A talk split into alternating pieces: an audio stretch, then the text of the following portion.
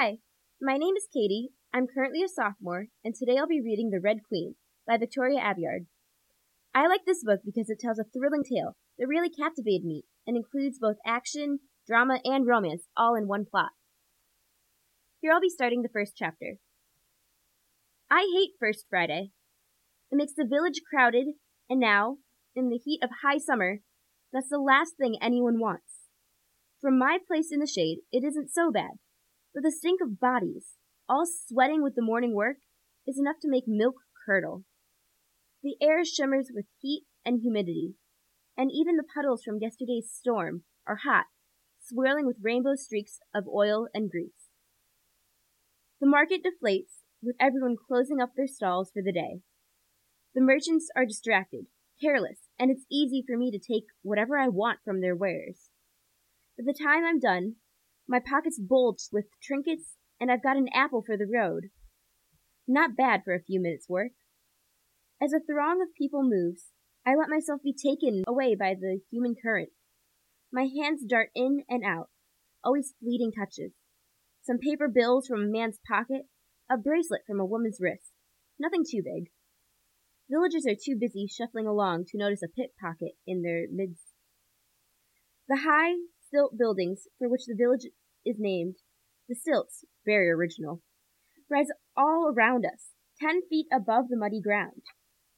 In the spring, the lower bank is underwater, but right now, it's August, when dehydration and sun sickness stalk the village.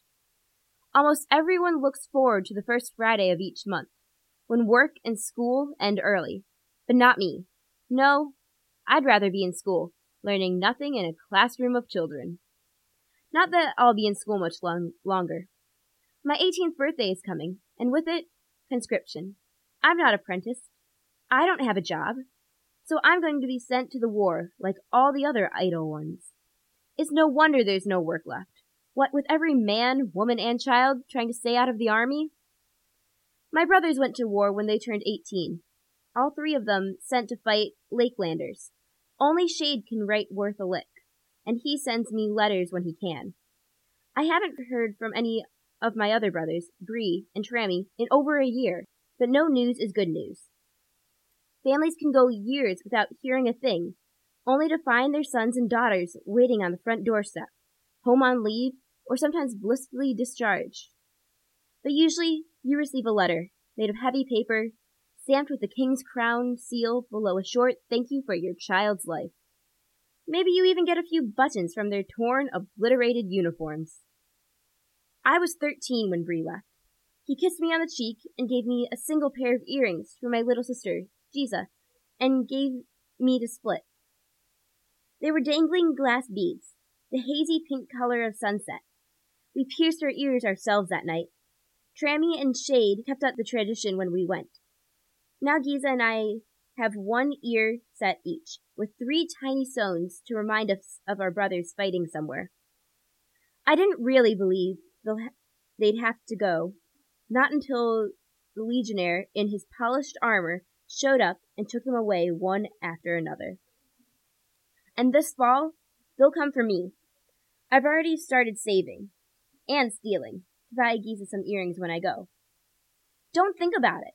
That's what Mom always says. About the army, about my brothers, about everything. Great advice, Mom. Down the street, at the crossing of Mill and Marcher roads, the crowd thickens, and more villagers join the current. A gang of kids, little thieves in training, flutters through the fray with sticky, searching fingers. They're too young to be good at it, and security officers are quick to intervene. Usually the kids would be sent to the stocks, or the jail at the outpost, but the officers want to see First Friday. They settle for giving the ringleaders a few harsh knocks before letting them go. Small mercies. The tiniest pressure at my waist makes me spin, acting on instinct. I grab the hand foolish enough to pickpocket me, squeezing tight so the little imp won't be able to run away. But instead of a scrawny kid, I find myself staring at a smirking face. Kilorn Warren, a fisherman's apprentice, a war orphan, and probably my only real friend. We used to beat each other up as children, but now that we're older, and he's a foot taller than me, I try to avoid scuffles. He has his uses, I suppose. Reaching high shelves, for example. You're getting faster, he chuckles, shaking off my grip. Or you're getting slower. He rolls his eyes and snatches the apple out of my hand. Are we waiting for Gisa? he asks, taking a bite of the fruit. She has a pass for the day. Working. Then let's get going. Don't want to miss the show. And what a tragedy that would be. Tisk tisk, Mare, he teases, shaking a finger at me. This is supposed to be fun. It's supposed to be a warning, you dumb fool. But he's already walking off, with his long strides, forcing me almost trot to keep up. His gait weaves, off balance. Sea legs, he calls them, though he's never been to the far off sea. I guess long hours on his master's fishing boat, even on the river, are bound to have some effect. Like my dad, Kilorn's father was sent off to war. But whereas mine returned with a missing leg and a lung, Mr. Warren came back in his shoebox. Kilorn's mother ran off after that, leaving her young son to fend for himself. He almost starved to death, but somehow kept picking fights with me. I fed him so that I wouldn't have to kick around a bag of bones. And now, ten years later, here he is. At least he's apprenticed and won't face the war. We get to the foot of the hill, where the crowd is thicker, pushing and prodding on all sides. First Friday attendance is mandatory, unless you are, like my sister, an essential laborer, as if embroidering silk is essential. But the Silvers love their silk, don't they?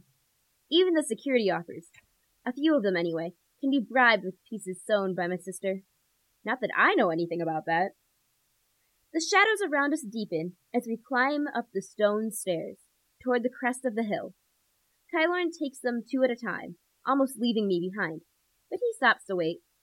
He smirks down at me and tosses a lock of faded, tawny hair out of his green eyes. Sometimes I forget you have the legs of a child. Better than the brain of one, I snap, giving him a light smack on the cheek as I pass. His laughter follows me up the stairs. You're grouchier than usual. I just hate these things. I know, he murmurs, solemn for once. And then we're in the arena. The sun blazing hot overhead.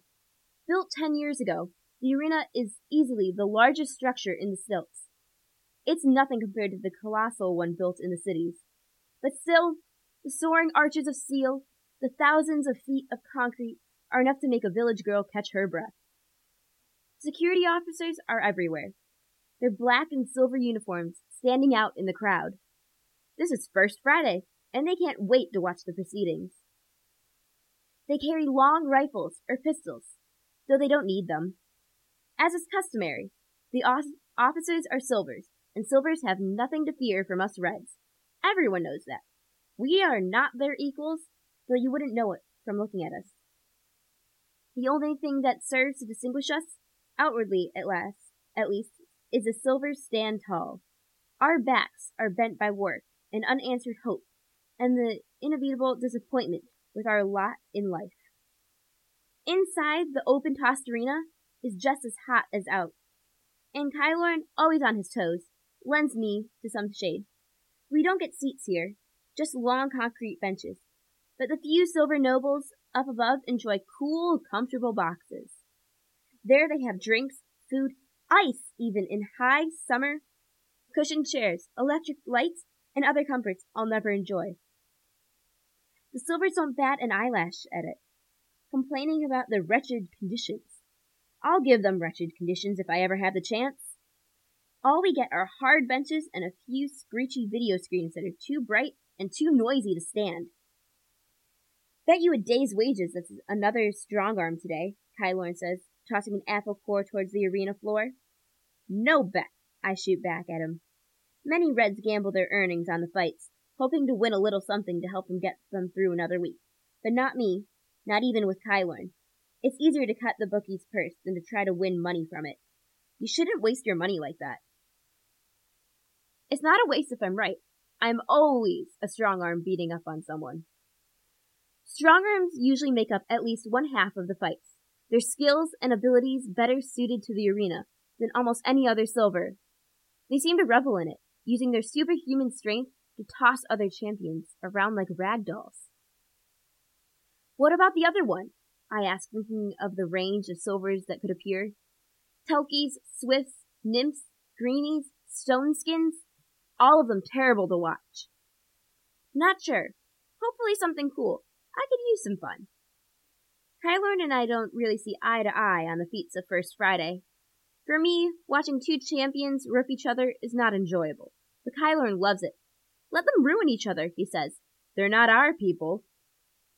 He doesn't understand what feats are about. This isn't mindless entertainment meant to give us some re- respite by grueling work.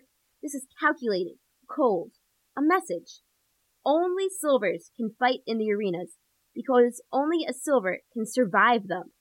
So if you want to hear the rest of the book, you could continue to hear about how Mare Barrow's world is divided by blood, those with red and those with silver.